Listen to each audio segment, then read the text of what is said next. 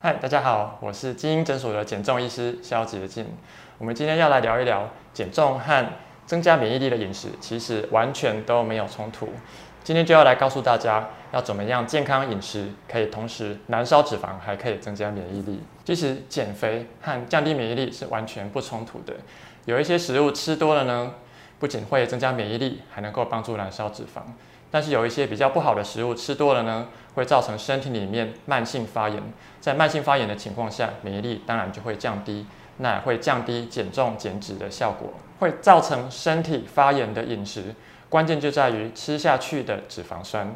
今天我们就要来聊一聊 omega six 和 omega three 这两种脂肪酸，它有很大的差别。Omega six 和 omega three 这两种脂肪酸呢，都是必须的，它的摄取比例最好是落在四比一左右。但是针对大部分的外食族来说，他们所摄取的 omega six 脂肪酸比例都太高了，会到十六比一，甚至到三十二比一。omega six 这种脂肪酸吃多了，它会造成身体里面的慢性发炎。慢慢的会造成一些心血管疾病、糖尿病，甚至癌症和阿兹海默症等等。在一个慢性发炎的身体里面，遇到病毒感染，抵抗力下降，那是一定的。所以，omega six 和 omega three 这两种脂肪酸，我们要吃的刚刚好。至于 omega three 的脂肪酸呢，它的摄取至少要占四分之一以上。它可以调节身体里面的发炎和免疫反应，那身体的发炎反应比较稳定，比较不会产生慢性的心血管问题。含有 omega six 的脂肪，主要是来自于比较不好的一些植物油，包含有大豆油、葵花油和沙拉油这一些植物油。当然，外食族常常吃到了一些精致的加工食品，也含有比较多这些 omega six 的油脂。富含 omega three 的食物呢？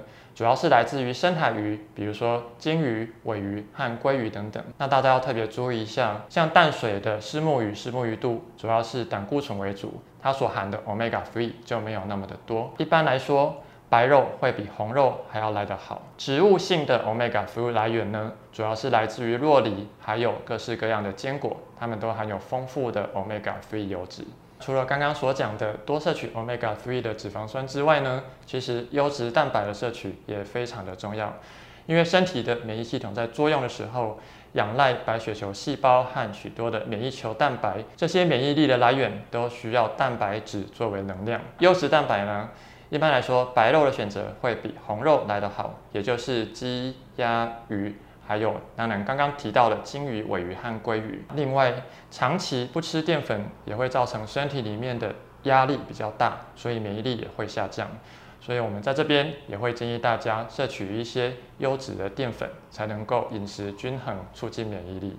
优质淀粉的选择呢，是以没有加工过的淀粉会来的比较好，比如说糙米、地瓜，还有绿豆、红豆等等这些食材。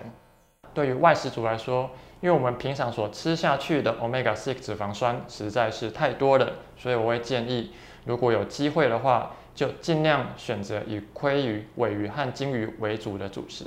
这些呢，在一些日式的定时餐厅很容易就可以找得到。当然，洛里鸡肉沙拉也是一个很好的选择。那对于会自己下厨的人来说呢，在油品的挑选上就非常的重要的，我们会建议以橄榄油或是洛里油为主。那橄榄油呢？因为它不耐高温，比较不适合高温烹调，可以选择发烟点达到两百六十度的洛梨油。你要进气炸锅或是油炸也没有问题，唯一的缺点是比较昂贵。那在肉品的选择上呢？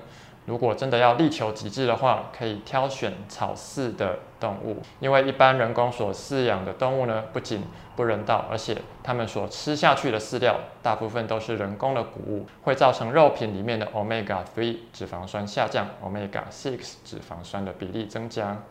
减重跟能增加免疫力的饮食其实是完全不会互相违背的，唯一会造成免疫力下降的减重方法就是节食。当你吃下去的能量不足，营养素也不够的时候，不但免疫力会下降，你的新陈代谢也会跟着下降，反而瘦的不容易。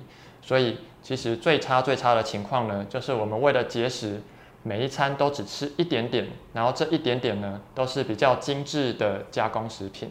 如果大家想要减重，同时增加免疫力的话，会非常的建议大家自己准备食物，不但比较干净卫生，而且也比较能够控制所吃下口的营养素的比例。记住，食物的选择是比较重要的，分量不是重点。